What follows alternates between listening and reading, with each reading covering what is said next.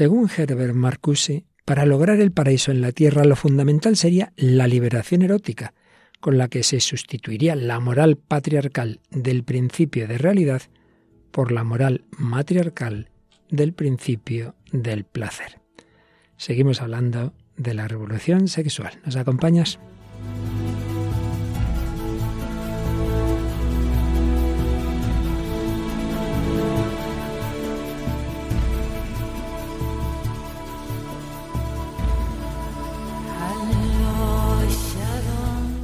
El hombre de hoy y Dios, con el padre Luis Fernando de Prada.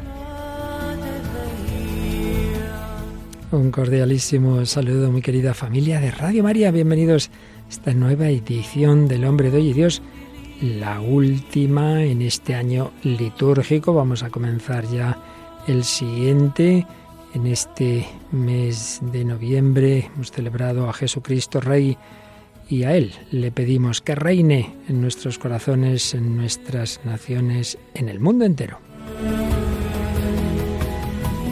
Indudablemente estamos muy lejos de ello, pero sabemos que al final el Señor triunfará. Y aquí vamos poniendo nuestro granito de arena en extender esas semillas del amor de Dios que Él trajo a la tierra. Aquí en Radio María España y en conexión con tantas otras Radio Marías hispanas, pues seguimos en este trayecto, en este itinerario del hombre de Dios.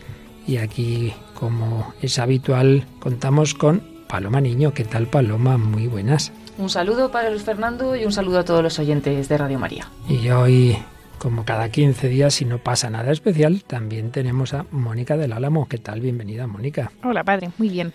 Bueno, pues en este itinerario que vamos realizando por este mundo herido por el pecado, el pecado original, sus consecuencias, los pecados capitales, estamos en ese juego entre lo que tradicionalmente es pecado de lujuria, pero en ese contexto no simplemente de la debilidad, sino del pecado de la soberbia, dentro de una revolución, se ha llamado esa revolución sexual, pero que su marco es la revolución antiteológica, al rechazar a Dios, el rechazar la naturaleza que hemos recibido de Él. En ese contexto estamos viendo esta revolución sexual, pero bueno, viendo ejemplos en todos los ámbitos de la literatura de cómo en los dos últimos siglos pues ha ido extendiendo esa, esa revolución, esa mentalidad que ha cambiado las costumbres de tantas sociedades. Y en ese sentido, en el campo literario, nos traes una obra clásica, ¿verdad? Sí, traemos Las Flores del Mal de Baudelaire del siglo XIX.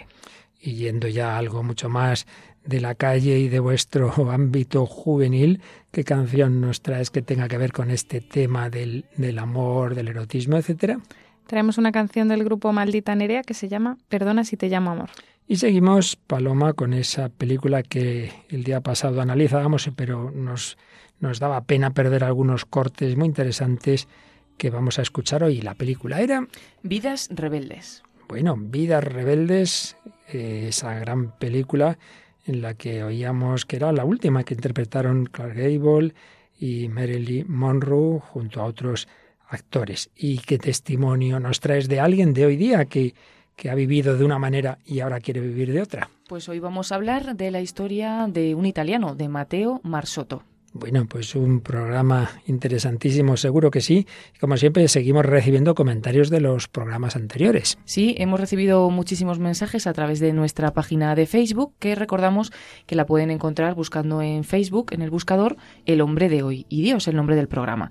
Y entre estos comentarios que nos habéis hecho, por ejemplo, el de Maricruz Vivas, que nos dice, muy bueno el programa, no puedo hacer ningún otro comentario, me parece admirable y una labor muy grande que hagáis estos programas con la gracia de Dios. Muchas gracias y felicidades. Gracias a ti. Nos dice también Mariluz Esquin, eh, qué labor formativa más extraordinaria están haciendo. Muchas gracias. Y en este sentido también un correo un poquito más largo, un comentario más largo, de Luis Mariano González que nos dice, cuando empecé a escuchar el programa, seguro que solo éramos unos pocos y aún no había llegado a los 100 el número de programas del hombre de hoy Dios. Ahora están por el 335, nos dice.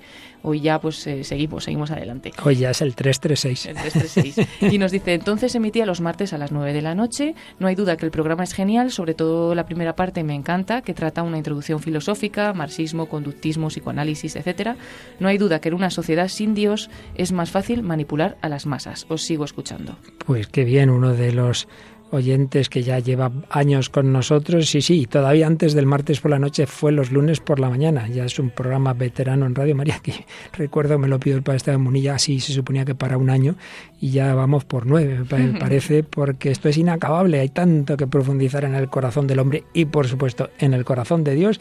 Pues seguimos con este tema tan interesante que nos ayuda a entender nuestro mundo para bien y para mal pues cómo se han ido uniendo y se unen hoy día de una manera muy dramática esa soberbia del hombre que le quiere enmendar la plana a Dios, que rechaza la naturaleza que ha recibido de él, también su naturaleza sexuada y para qué estamos hechos, unido pues con esa debilidad que siempre todos tenemos que nos lleva a lo fácil, lujuria y soberbia en esta revolución sexual de la que seguimos hoy conociendo los hitos históricos.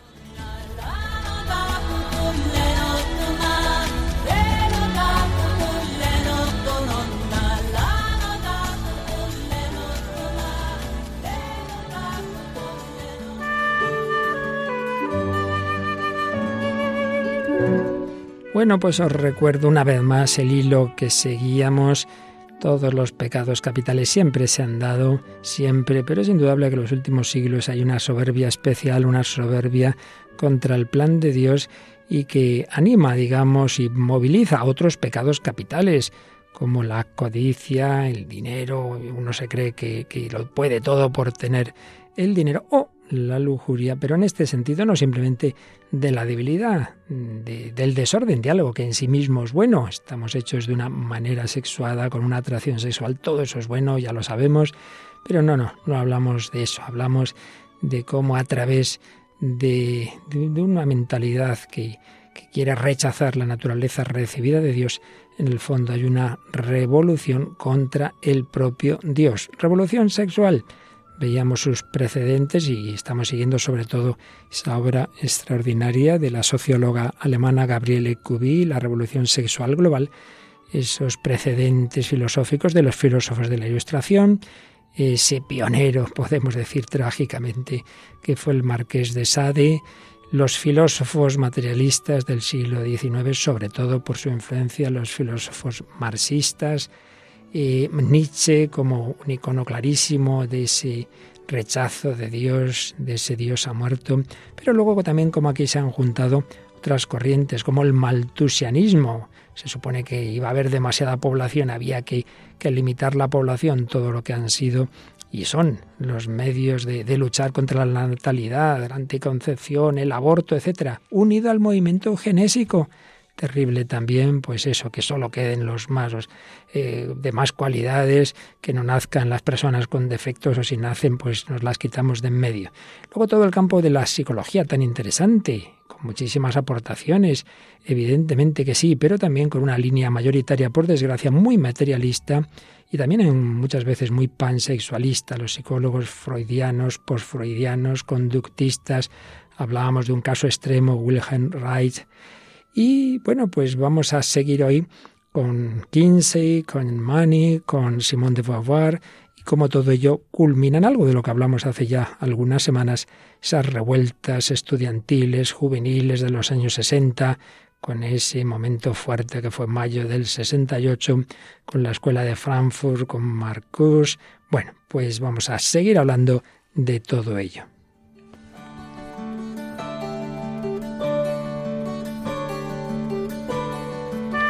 Pues después de los autores que veíamos el día pasado, otros personajes que han sido muy influyentes en todo este itinerario es Alfred Kinsey, eh, que publica en 1948 en Estados Unidos y luego en 1953 unas obras que, bueno, eran fruto de un estudio sociológico, comportamiento sexual en el varón, comportamiento sexual de la mujer.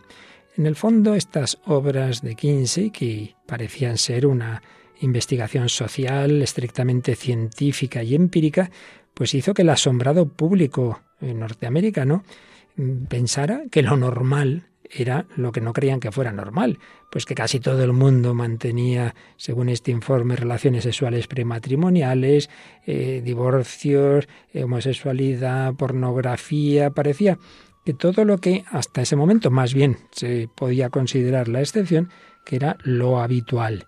Kinsey tenía poderosos aliados. De nuevo mencionamos la Fundación Rockefeller, el editor de Playboy, Hugh Hefner, em, un instituto para cambiar leyes sobre delitos sexuales, Parenthood, que ya estaba entonces, para legalizar y provocar abortos. Bueno, parecía un estudio serio, como decimos, pero pronto comenzaron a surgir dudas sobre la fiabilidad de esos datos empíricos. Y ya bastantes años después, pues se sacaron a relucir que algunos de estos datos habían sido fruto de abuso sexual de niños con los que se había experimentado.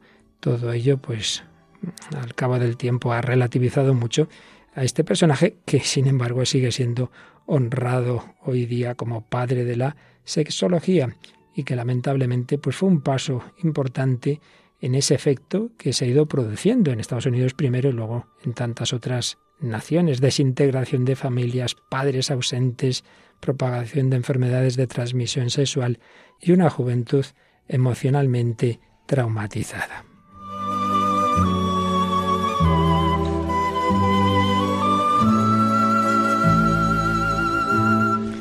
Y otro personaje, y en este caso todavía la historia es más dramática, sería John Money.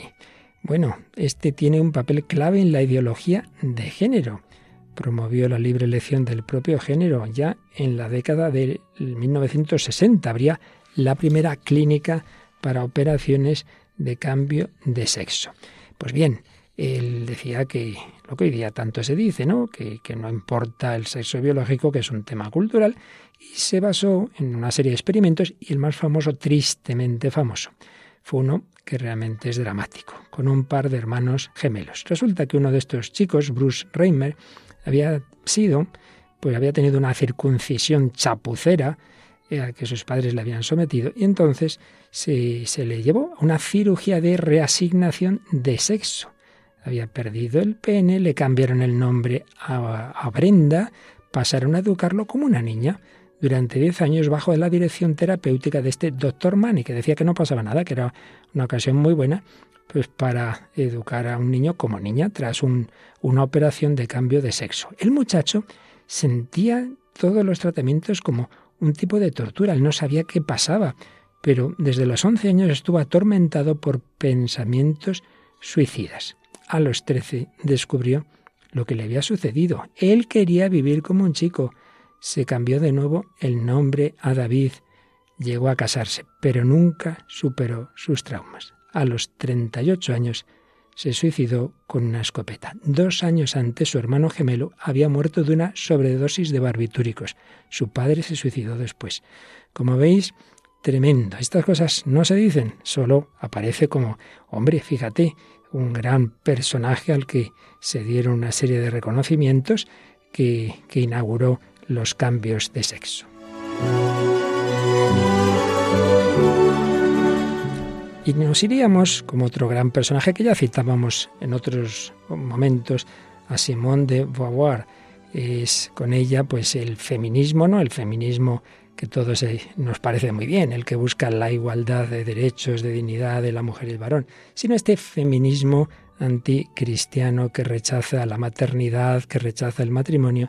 Bien, pues tiene un papel fundamental en cómo viene de América a Europa esta mujer, compañera, como ya comentamos en otra ocasión, de, de Jean-Paul Sartre, Simone de Beauvoir. Se había educado como católica, pero luego fue atraída por la vida bohemia de París. Y tiene esta famosa frase, una no nace, sino que se hace mujer. Para ella, en su obra El segundo sexo, había llegado el momento de que las mujeres rompieran los grilletes de la opresión patriarcal, huyeran de la esclavitud de la maternidad, se realizaran mediante carreras académicas y se dieran el gusto de la sexualidad liberada, para lo cual eran indispensables la anticoncepción y el aborto. Para ella el embarazo era una mutilación, el feto un parásito y nada más que carne. Beauvoir ensalzó sus dos abortos, dispuso un sitio para abortar en su salón de París cuando aún no estaba legalizado en Francia. Toda esta campaña suya, pues enseguida tuvo seguidores, por ejemplo, en Alemania, por Alice Schwarzer. Un feminismo con una agenda radical que se iba consolidando en este sentido, de rechazo de la moral sexual, de rechazo del matrimonio, de rechazo de la maternidad y la familia.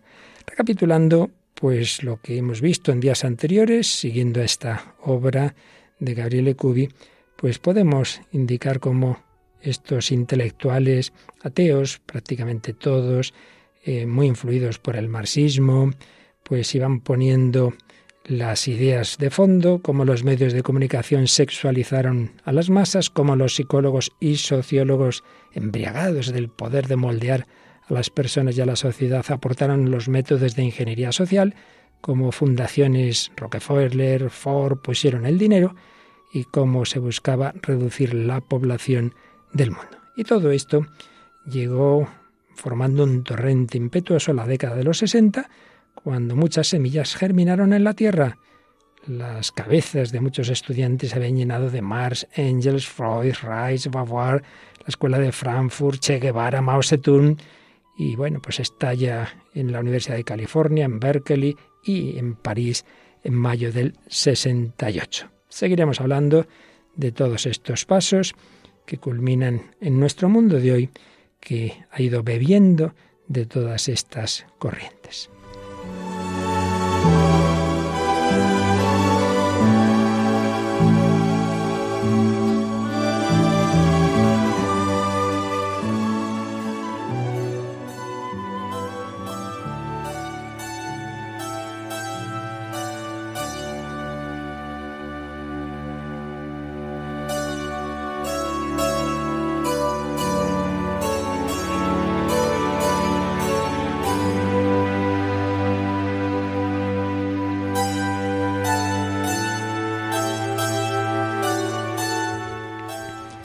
Pues aquí seguimos en Radio María en el Hombre de Dios, hablando de esa revolución sexual que configura lamentablemente nuestro mundo, porque apoyándose en cosas sanas y buenas, Dios nos ha dado esa complementariedad sexual, Dios ha hecho esta naturaleza nuestra, pero todo ello usado contra el plan de Dios es lo que tanto daño nos está haciendo personalmente, familiarmente, socialmente, mundialmente. Y bueno, hemos ido viendo, y seguiremos haciéndolo, diversos pasos de gran importancia, pero aparte de eso, siempre ha habido personajes, antes incluso de los pasos últimos que hemos mencionado, en esta línea. Ya decíamos que, por ejemplo, se suele señalar como un pionero, entre comillas, al marqués de Sade. Pero hay también un, un famoso literato, también francés, del que nos va a hablar Mónica del Álamo, al que se suele asociar con toda esta mentalidad hedonista y erótica. ¿No es así, Mónica? Sí, estamos hablando de Baudelaire, este autor francés que pues está enmarcado en, en, las corrientes finiseculares, ¿no? Estas de, finales del siglo XIX, pues el simbolismo, el impresionismo, el esteticismo y el decadentismo, ¿no? Que es, él se le considera eh, uno de los primeros decadentes, si no el primero, ¿no? De hecho, eso, a Lord Byron, por ejemplo, se le considera uno de sus seguidores. Y bueno, pues escribe esta obra de Las flores del mal que tuvo, que dio muchos problemas, ¿no? Fue un escándalo muy grande y de hecho acabó en, él acabó en un proceso judicial del que no sale absuelto, ¿no? Le, le condenaron a, a, una multa y, y, censuraron varios de los poemas, ¿no? Que estaban ahí en, en las flores de, del mal. Es, un, es una antología como muy curiosa, un conjunto de poemas que, que eso, porque exalta eh, eso, sin ningún tipo de pudor, el mal, ¿no? Al principio parece una especie de análisis, ¿no? Parece que lo está como analizando diversos tipos de males enmarcado un poco en una especie de afirmación de que, de que bueno, de que al hombre no le queda más remedio, ¿no? Que estar enfangado en estas cosas. Y, y bueno, pues hay como una mezcla de exaltación y también de amargura. O sea, de alguna manera eh, no te da sensación de libertad ni te da sensación de, de eso, de haberse autoafianzado ni nada, sino un poco, bueno, que depende, sí, que el pecado está en todo el mundo y el mal está en todo el mundo, pero bueno, que a veces está muy bien, de hecho lo exalta y, y, bueno, llega, tiene una parte incluso de, de, una exaltación clara a, Satanás, ¿no? Entonces, y de hecho él se consideraba, eh, afirmó en alguna ocasión que él era seguidor de Satanás. Entonces, bueno, es, la verdad es que impacta un montón todas estas lecturas. Y sería un, un ejemplo claro, ¿no? Esto que estamos diciendo de que la lujuria en el fondo detrás de ella, como de los en general de los pecados está el peor pecado capital, que es la soberbia en su grado máximo, que es el de Lucifer, ¿no? El de, el de rechazar a Dios como principio de todo. Y esto además se plasma en la vida de Baudelaire, porque Baudelaire, como fue tan criticado en su momento, él, de alguna manera, su, su refugio intelectual es, bueno, yo soy un artista incomprendido, escribo para mentes superiores y nadie me entiende, pero no pasa nada porque yo escribo con una inteligencia sobrehumana, de alguna manera, ¿no? Entonces también esa soberbia se plasma en, su vida. Y bueno, la obra tiene pues varias partes, ¿no? Algunas pues presenta las formas de evasión eh, como pues eso, las drogas, eh, las orgías, el alcohol, que aparece, lo exalta así claramente, otras pues los paraísos artificiales, eh, profundiza en la inmensidad del mal y en sus diferentes manifestaciones, la violencia, la perversión y el demonio, ¿no? Y bueno, habíamos traído, la verdad es que hay algunos realmente horribles, ¿no? Hay poemas que son eso, para no leerlos pero bueno, me parecía interesante la carta al lector, digamos, esa introducción que hace, en la que yo creo que se ve todo esto. Se ven diversos pecados y, y, se ve esta actitud, yo creo, una especie de, bueno, de amargura, pero bueno, también de exaltación, ¿no? Y, y, bueno, hay una crítica, ¿no? También a lo religioso incluido en la parte del principio. Es un poco largo, pero yo creo que se entiende. La necedad, el error, el pecado, la tacañería ocupan nuestros espíritus y trabajan nuestros cuerpos, y alimentamos nuestros amables remordimientos como mendigos nutren su miseria. Nuestros pecados son testarudos, nuestros arrepentimientos cobardes. Nos hacemos pagar largamente nuestras confesiones y entramos alegremente en el camino cenagoso, creyendo con viles lágrimas lavar todas nuestras manchas. Sobre la almohada del mal está Satán Trismegisto, que mece largamente nuestro espíritu encantado, y el rico metal de nuestra voluntad, Está todo vaporizado por ese sabio químico. Es el diablo quien empuña los hilos que nos mueven, a los objetos repugnantes les encontramos atractivos. Cada día hacia el infierno descendemos un paso, sin horror, a través de las tinieblas que hieden. Cual un libertino pobre que besa y muerde el seno martirizado de una vieja ramera, robamos al pasar el placer clandestino, que exprimimos bien fuerte cual vieja naranja. Oprimido, hormigueante, como un millón de elmintos, en nuestros cerebros bulle un pueblo de demonios, y cuando respiramos la muerte a los pulmones, desciende río invisible con sordas quejas. Si la violación, el veneno, el puñal, el incendio, todavía no han bordado con sus placenteros diseños el canevas banal de nuestros tristes destinos, es porque nuestra alma A no es bastante osada. Pero entre los chacales, las panteras, los podencos, los simios, los escorpiones, los gavilanes, las sierpes, los monstruos chillones, aullantes, gruñones, rampantes, en la jaula infame de nuestros vicios, hay uno más feo, más malo, más inmundo. Si bien no produce grandes gestos ni grandes gritos, habría complacido de la tierra un despojo, y en un bostezo tragarías el mundo. Es el tedio, los ojos preñados de involuntario llanto, sueña con patíbulos mientras fuma su pipa. Tú conoces, lector, este monstruo delicado, hipócrita lector, mi semejante, mi hermano. Para que veáis, lo toca todo, ¿no? Eh, pues eso habla de alguna manera de que estamos prisioneros de, de, Satanás, ¿no? Que él es el que mece nuestros hilos, es el que eh, eso maneja nuestros pecados, que estamos de alguna manera irremediablemente condenados al infierno, que vamos como bajando poco a poco según vamos dando estos pasos.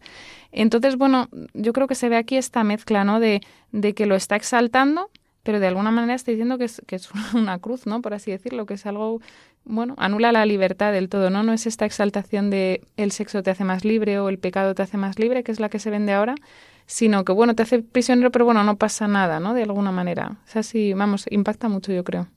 Sí, y me parece un ejemplo clarísimo de algo que muchas veces hemos dicho en estos y otros programas, y es que el placer es fácil de conseguir, en nuestro mundo es facilísimo, se puede comprar o simplemente encontrar con, con suma facilidad. Otra cosa muy distinta es la alegría y no digamos la felicidad, es decir, el gusto por la vida en su conjunto. Estas personas que no son felices en el fondo tienen que consolarse con placeres, como dicen en alguno de los momentos que has leído, robados al pasar. Yo creo que es muy significativo de un mundo que, al ser un mundo triste, tiene que intentar buscar como sea placeres que le consuelen. Y además que él tal cual dice a los objetos repugnantes les encontramos atractivos, ¿no? Está diciendo si es que esto en realidad es súper burdo, ¿no? Que te atraiga, o sea, esto no es belleza, pero es así, ¿no? Es, es nuestra condición humana. En cambio, tengamos muy en cuenta, querida familia de Radio María, que en la vida, en la visión cristiana de la vida, lo que es verdadero y lo que es bueno moralmente es también bello. Naturalmente que es falsa esa acusación nietzscheana al cristianismo de no valorar la belleza de este mundo. Todo lo contrario, la valoramos más que nadie. Pero si uno está cegado por buscar los placeres inmediatos, como ese animal que está hambriento y solo ve un, objeto en cuanto posible alimento suyo, eso le ciega para, para contemplar la belleza mientras que una visión contemplativa nos permite disfrutar de ella y, darnos cuenta de que lo bueno y lo verdadero es bello. Y bueno, pues también la música es algo muy bello, de a muchos niveles. Bueno, hoy nos traes una canción que en buena parte no está mal, otra parte no nos acaba de convencer mucho. ¿Qué, qué canción es, Mónica? Pues la canción es eh, Perdona si te llamo amor, de Maldita Nerea. Y yo creo que si la coges así solo la letra, dices, bueno, pues ni tan mal. O sea, a ver, tiene algunas cosas que específicamente dices, bueno, esto no es así y demás. Pero es verdad que, bueno, esta canción se hace eh, para una película, bueno, para un libro, eh, Perdona si te llamo amor, que es de Federico Mocha, que habla de una relación eh, pues prohibida, ¿no? De alguna manera de dos personas, de una chica muy joven, menor de edad, que se enamora de un alto ejecutivo, pues ya bastante mayor y demás, y de cómo toda esta relación, bueno, pues, eh, o sea, es un libro que personalmente me parece que ha hecho mucho daño a los adolescentes, ¿no? Además de sexo explícito y demás, digamos que justifica, ¿no? Que, que el amor lo puede todo en el peor de los sentidos, ¿no? O sea, que, que el amor es lo que eso, el sentimiento, el sentimentalismo es lo importante y aunque es verdad que al final esta chica pues le cambia la vida al chico y le ayuda entre comillas a ser mejor, también eh, yo creo que ahí está el mal, ¿no? del libro muchas veces que tú uno lo lee y dice, ah, fenomenal, si en realidad son buenas enseñanzas, pero pero bueno, eh, yo creo que de alguna manera está justificando eso, ¿no? Y, y bueno, esta canción eh, de alguna manera pues habla así de, de sí, de, del amor es un es algo muy fuerte, es algo tal, dice, perdona si te llamo amor, pero yo no lo decido, ¿no? O sea, me he enamorado de ti y no puedo cambiarlo y tú además te vas a enamorar de mí, ¿no? O sea, en, en, ese sentido que dices, ay, qué bonito, pues no, de alguna manera es no te queda más remedio, ¿no? Que estar conmigo y es la única manera en la que vas a ser feliz. Vemos ahí esa reducción del amor a un sentimiento que uno no puede dominar, que le supera, que la libertad se rinde ante ello. Bueno, escuchamos Perdona si te llamo amor del grupo Maldita Nerea.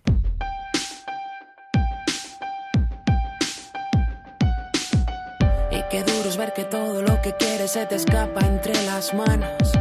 Entender que tú ya no y que yo sí me quedo aquí sentado. Viendo cómo un para siempre se convierte en un amor equivocado.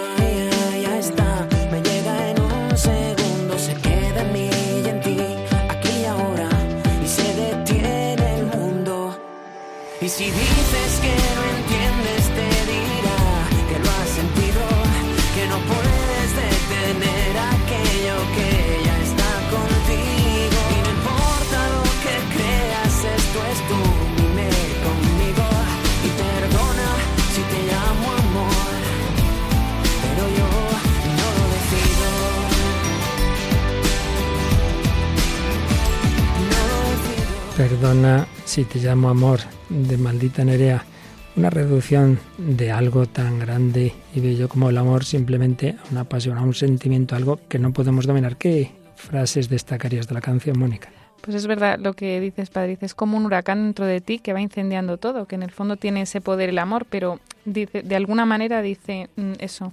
Eh, cubre todo, ¿no? Eh, no puedes decir que no. Dice, aunque tú me digas no, yo seré sí. Mis besos serán disparos. A partir de ahora yo haré que tú me quieras aquí a tu lado, ¿no? Que, que puede entenderse en un buen sentido, pero, pero también muy malo, ¿no? De decir, esto no, no lo decido yo, ¿no? Y eso te dirá que lo has sentido, el sentimentalismo, ¿no? Si dices que no entiendes, te dirá que lo has sentido.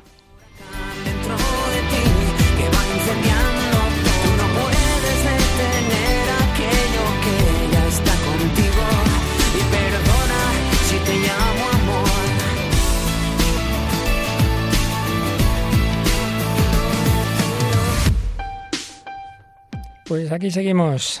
Paloma Niño, Mónica del Alamo, un servidor para Luis Fernando de Prada, analizando esta desvirtuación del amor a través de la revolución sexual que va impregnando todo y bajo, claro, bajo capas y bajo imágenes y bajo música y bajo todo bello y bonito. Sin embargo, pues cuántas veces esa mezcla de lo bueno y lo malo nos acaba engañando. Y naturalmente, pues todo acaba teniendo sus consecuencias. Lo veíamos el día pasado en una película de una mujer que fue también víctima de toda esta revolución sexual en muy buena medida, tanto en su vida personal como en su vida profesional, Marilyn Monroe. Y hablábamos de esa película que hoy vamos a escuchar algún corte más. Paloma, recordamos esta película que explicábamos un poquito la semana pasada, así nos recuerdas los datos fundamentales. Sí, hablábamos de Vidas Rebeldes, es del año 1961, una película de Estados Unidos dirigida por John Huston y bueno, pues con ese papel protagonista de Marilyn Monroe que eh, interpreta a Roslyn. Es una mujer muy atractiva que se acaba de divorciar, conoce a dos amigos, Guido y Guy, con los que pasa unos días en la casa de uno de ellos en el campo.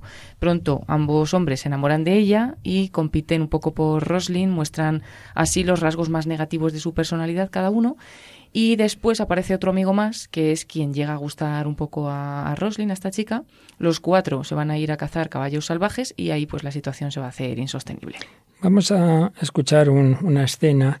Eh, precisamente has mencionado esa parte final del cazar los caballos salvajes. Ella creía que se a cazarlos para luego, bueno, llevarlos a, a niños o lo que fuera y descubre que no, que, que, es para matarlos, para convertirlos en alimento para perros y tal. Y un momento en que ella se enfada, empieza a dar gritos contra los tres. Escuchamos, escuchamos este, este momento. Está loca. Todas lo están. Uno disimula porque las necesita. Está loca. Sufres, trabajas, luchas, haces por ellas cuanto puedes, pero nunca les basta se adueñan de tu voluntad. Yo lo sé bien, lo he sufrido. Aunque durante algún tiempo había olvidado que lo sabía.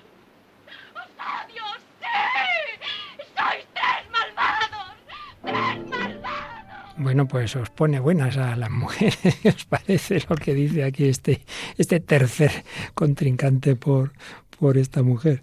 Totalmente. Es, el, no entiendo a las mujeres, pero llevado al extremo, ¿no? Dice, uno disimula porque las necesita, dice, pero se adueñan de tu voluntad, Dios mío. Uno las aguanta, que no tiene más remedio. De nuevo aparece la idea de la canción, ¿no? Como que ahí la libertad, la, voluntad no funciona, ¿eh? Fijaos, el título, de, el subtítulo de la revolución sexual global es La destrucción de la libertad en nombre de la libertad. Como ocurre externa e internamente esto en todo este tema.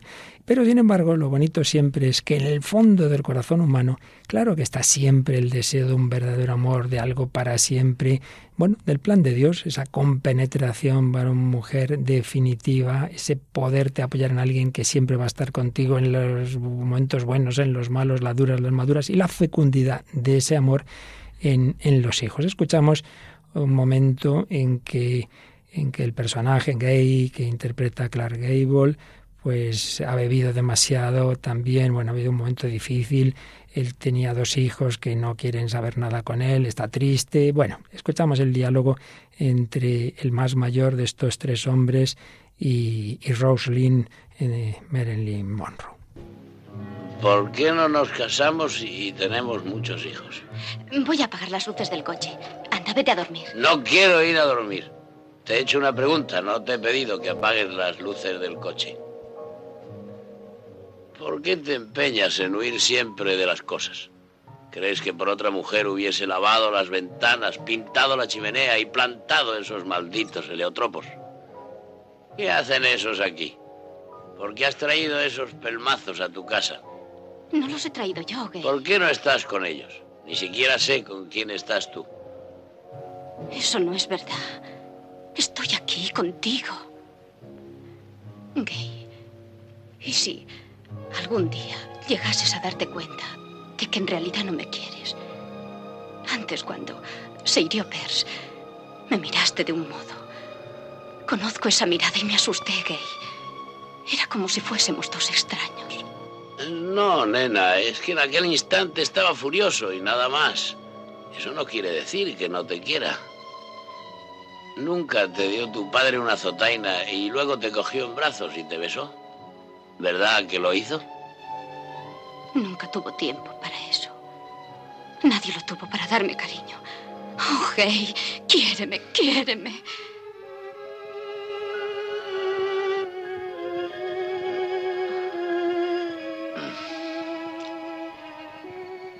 Seremos felices, ¿verdad? Sí, verdad, verdad. Bueno, pues dos cortes que hemos escuchado de esta magnífica película Vidas Rebeldes de John Huston, en este diálogo entre dos grandes actores que iban a morir muy poco después de rodar esta película, Clark Gable y Marilyn Monroe. Bueno, ¿en qué os habéis fijado? A ver, Paloma Niño. Bueno, sin duda yo creo que en ese final, ¿no? Que ya casi llorando, suplicándole, le dice, quiéreme, quiéreme, ¿no? Como en el fondo pues todos tenemos esa, necesidad de ser queridos y también de, amar a otros, ¿no? Y, ella, pues, eh, es un poco lo que le preocupa, porque le dice, a ver si ahora me quieres, pero luego no me vas a querer, un poco por este tema que estamos hablando del el sentimiento, que al final, pues, a veces está el sentimiento y otras veces no está. Y si vas a ser querer en eso, pues, bueno, ella no tenía tampoco esa experiencia de quererla por ella misma, pues, alguien de una manera real. Mónica. Sí, lo mismo, que se ve como la explicación de por qué ella huye de las cosas, ¿no? El otro le echa en cara y dice, ¿por qué huyes de las cosas? Y en el fondo es, bueno, pues, y si te das cuenta de que no me quieres, o sea, en el fondo es porque nadie la ha querido, porque no tiene esa experiencia, aunque tenga el deseo, ¿no? Que hay veces que, les pasa eso a las personas, que como no tienen la experiencia, pero tienen el deseo, pues a veces se hacen escépticos, ¿no? Y dicen, esto no merece la pena. Y sin embargo, pues sí que el amor en este caso es reparador, ¿no? Del todo, de esas cosas que faltaron. En efecto, está esta ambivalencia que sale en toda la película. Por un lado, ¿con quién estás? Pues que si este, que si el otro, pero en el fondo el deseo de algo definitivo, de casarse, de tener hijos, pero me querrás o no. Y yo destacaría otro, otro aspecto que no habéis mencionado, quizá implícitamente tú, Mónica, que ya veíamos el día pasado.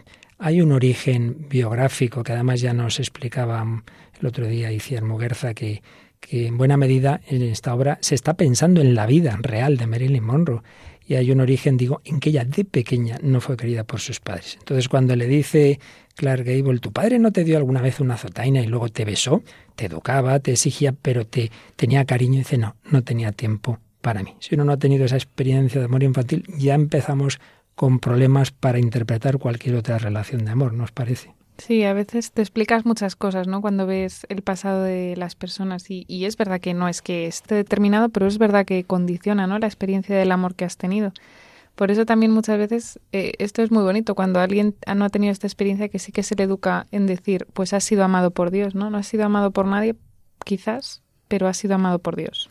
Ciertamente, también lo hemos dicho muchas veces en este programa, la Iglesia con su seno materno, a través de personas concretas, pues está llamada muchas veces y más en nuestro mundo a, dar lo que muchos no han encontrado y deberían haber encontrado ya en sus familias. Y en definitiva ese deseo que aparece al final también del corte de la felicidad que brota de ser amado y amar. Bueno, pero todo tiene solución y siempre o casi siempre Paloma Niño nos trae algún ejemplo de una vida que podía haberse quedado pues en, en, lo negativo, en lo superficial al menos, y sin embargo ha encontrado algo más. ¿De quién nos vas a hablar hoy, Paloma Niño? Pues hoy hablamos de Mateo Marsotto, que bueno, italiano muy conocido allí porque durante muchos años eh, ha sido considerado como el soltero de oro y hmm. el hombre más deseado.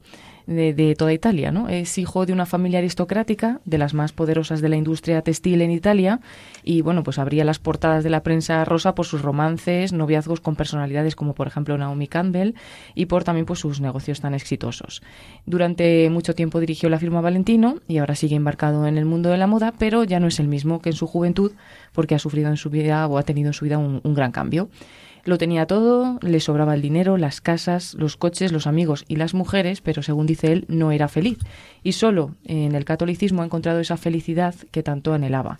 El cambio en su vida se produce tras realizar una serie de peregrinaciones marianas a Lourdes, a Loreto, finalmente a Meyugore, donde se produce un giro de 180 grados a su vida.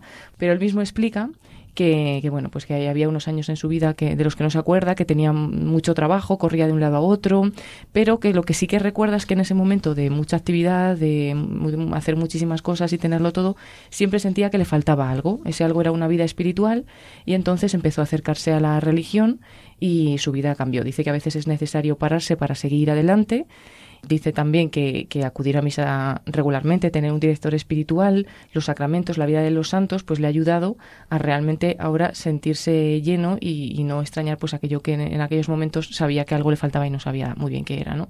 En voz alta proclama la resurrección de Cristo, que es el mayor acto de amor de la historia y bueno, pues este cambio de rumbo, como realmente ha cambiado totalmente, no ha sido bien entendido en el mundo de la alta burguesía en la que siempre se ha movido, pues es que de hecho sus padres nunca le educaron tampoco en la fe, su familia tampoco fue ejemplo de una familia muy unida, pues pronto su madre, que también era modelo, se divorció de, de su padre, un conocido conde, y bueno, él explica que ha descubierto la fe, que es vida y que necesitamos radicalismo para vivirla, abandonarnos completamente a Dios, seguros de que nos toma de la mano y nos acompaña cuenta que para llegar a este punto y empezar a hacer esas eh, peregrinaciones que hizo a diferentes santuarios marianos, pues coincidió con su 40 cumpleaños, él tenía entonces una gran crisis en el año 2006, dice, sentí el peso de un vacío, pero no sabía qué era o qué podía buscar, porque lo tenía todo, un trabajo prestigioso, éxito, fama.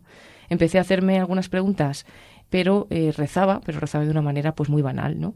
Ocurrió algo que acabaría transformando su vida, porque aunque él no había vivido mucho en la fe, sí que tenía pues esa, en el fondo de, su alma, un deseo de Dios o algo así, y por eso empezó a tener una atracción por los lugares marianos, sin que nadie tampoco se lo recomendase ni nada, y en plena crisis pues decidió visitarlos, ¿no? Lourdes, Loreto, Meyugore, y ya en Medjugorje además conoció a un sacerdote del que se hizo amigo y fue una experiencia muy importante que le hizo pensar mucho y le hizo cambiar. Eh, dice que halló una forma de serenidad, pero en la cual se le pedía que cambiara y el cambio fue agotador, porque cambiar de una vida tan de, de repente, ¿no?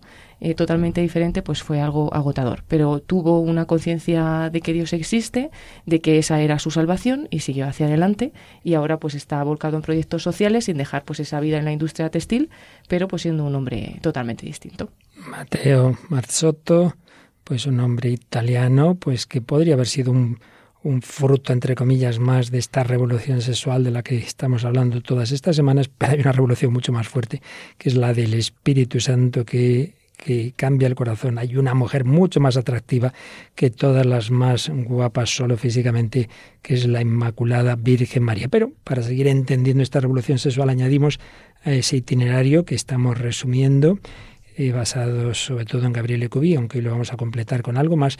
Decimos lo que nos dé tiempo sobre esa escuela de Frankfurt, sobre todo de uno de sus autores, que tanto influyó en mayo del 68 y en definitiva hoy día también. Esa escuela de Frankfurt, Adorno, Horkheimer, y sobre todo para este tema Erich Fromm y Marcuse, pues tiene esa fusión de teorías marxistas con psicoanálisis freudiano con el propósito de transformar la sociedad, inicialmente sobre todo desde una perspectiva comunista, pero bueno, con un neomarxismo, digámoslo así, pero desde luego también eh, desde un ateísmo, todos sus autores, y con una visión muy negativa en general de la familia. En la época nazi, pues los que empiezan este Instituto de Investigaciones sociales que se había creado en Frankfurt tienen que irse a Estados Unidos, allí son recibidos en la Universidad de Columbia, en Nueva York, pero luego volverían a Alemania.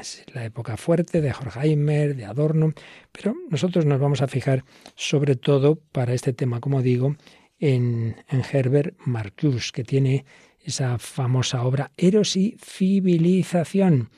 Marcuse creía que la raíz, la causa más profunda de las relaciones de poder represivo, no nos olvidemos que estamos en esa Alemania después de la Segunda Guerra Mundial, ese complejo de lo que ocurrió con el nazismo, bueno, pues que la causa más profunda de las relaciones de poder represivo sería la represión del eros, que a su vez pues tendría que ver con la familia patriarcal.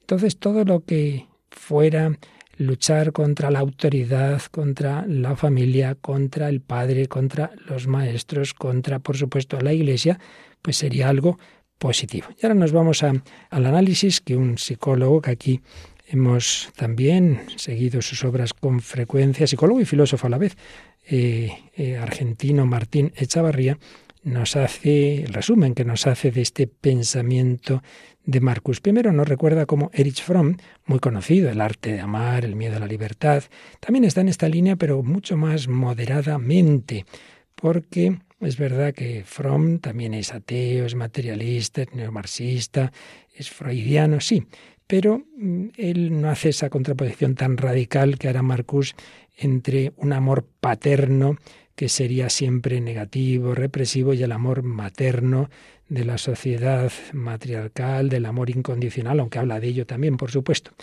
Pero en Herbert Marcus eh, hay una radicalización de, estas tesis y las del mismo Freud, porque Marcus reconoce que en el mismo Freud estarían las bases, digamos, de una mm, ambivalencia, que por un lado el pensamiento crítico de, de Freud, pues eh, digamos nos llevaría a dejarse llevar de lo pulsional, pero a la vez eh, diciendo que es necesario un control racional para que el sujeto funcione en la sociedad establecida. Y como la psicoterapia de Freud pues busca el fortalecimiento del yo frente al ello, frente a las pulsiones. Pues bien, Marcuse toma partido por el Freud teórico crítico contra ese Freud más conservador, digamos incluso reaccionario.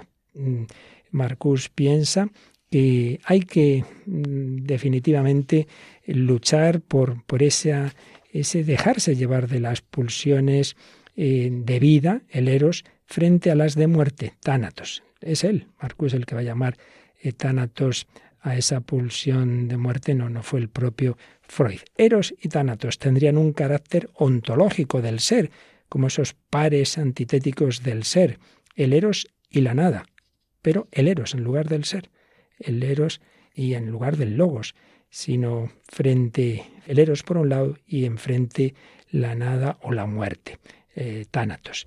Entonces, para, para Marcus, la cultura ya no es necesariamente consecuencia de la represión, sino del eros.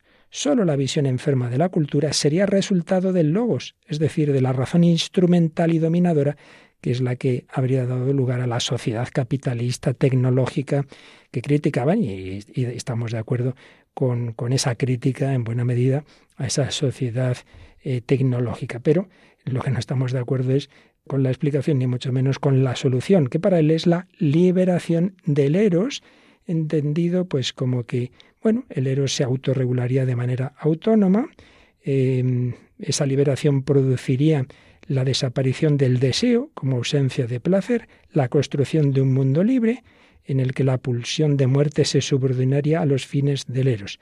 La reerotización polimorfa de todo el cuerpo llevaría a que toda la vida, incluso el trabajo, se transformara en placer lúdico. La liberación de la imaginación como capacidad creativa contraria a la razón, que se guiaría por el principio de realidad, la superación de todo sentimiento de culpa. Bueno, en definitiva, habría que crear una nueva moral matriarcal según el principio del placer, que superaría a la moral patriarcal del principio de realidad. Principio de realidad, mira, esto es lo que hay, no puedes hacer lo que te dé la gana, el mundo es así, esta no es tu mujer, no, no, no, no. Principio del placer, pues eh, seamos eh, libres, seamos espontáneos, dejémonos llevar del placer, liberación del eros y así el paraíso en la tierra el eros como base y cimiento de la liberación humana. Entonces esa liberación económica de la que habló el marxismo clásico es reemplazada por la liberación erótica. Por ahí va este pensamiento de Marcus que radicaliza mucho a Freud y a Erich Fromm, que sí, es verdad que también había hablado de ese punto de partida, esa contraposición entre el amor paterno, que sería un amor condicionado, se amaría al hijo en la medida en que cumple con las expectativas del padre, eh, eh, y frente a ese amor materno, que sería un amor incondicional, que amaría a todos los hijos por igual, el padre representaría la ley, la obligación, la abstracción, la madre, la singularidad, la igualdad y la libertad. Y habría ese acto de rebelión que en, el pensamiento cristiano es el, pecado original, pues que llevaría a la verdadera libertad. Pero, por otro lado, como decíamos, Erich Fromm eh, también ve que hay cosas negativas en ese principio del placer, en esa moral, digamos, matriarcal, y matiza, eh, como el propio Freud, esas dimensiones. Cosa que Marcus, en cambio, pues como vemos, eh, anima más a simplemente ese principio del placer frente a cualquier tipo de condicionamiento pues ideas que iban a influir muchísimo en esas rebeliones juveniles de los 60, en mayo del 68, y que siguen influyendo a nuestro mundo. No nos olvidemos que al final, como estamos diciendo todos estos días, esta revolución sexual no deja de ser, y lo vemos en estos autores, todos ellos profundamente ateos, no deja de ser una revolución antiteológica. Por eso,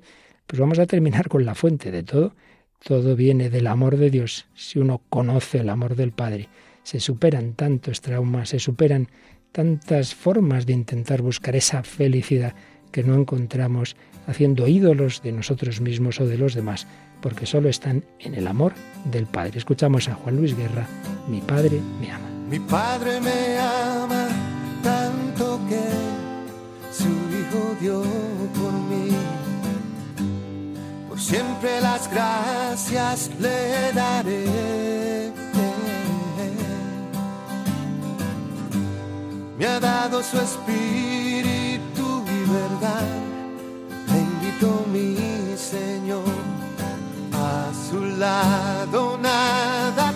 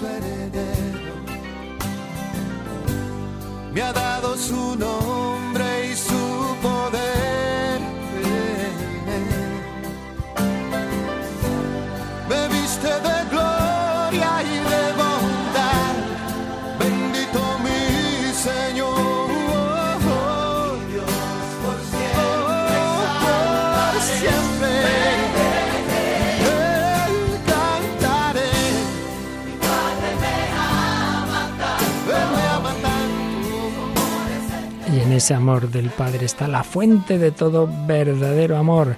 Todo tipo de amor está llamado a esa permanencia, a esa definitividad, a esa eternidad que tiene su origen en el amor eterno del Padre.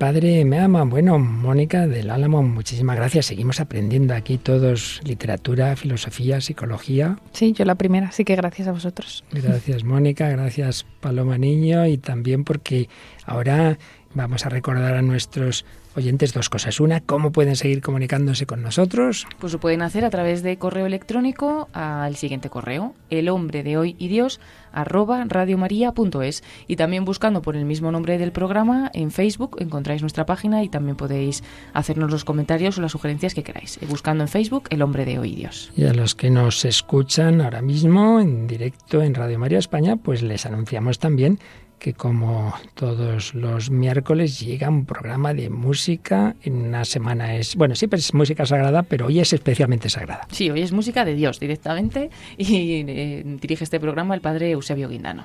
Así es, para que con la música, también expresión de la belleza de Dios, nos elevemos al verdadero amor, verdad, bondad y belleza que se encarnan también en una criatura, la Inmaculada Virgen María, la llena de gracia, la milagrosa, un María sin pecado concebida.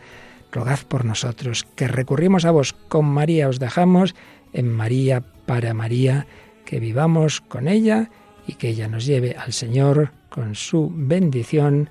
Y hasta el próximo programa, si Dios quiere.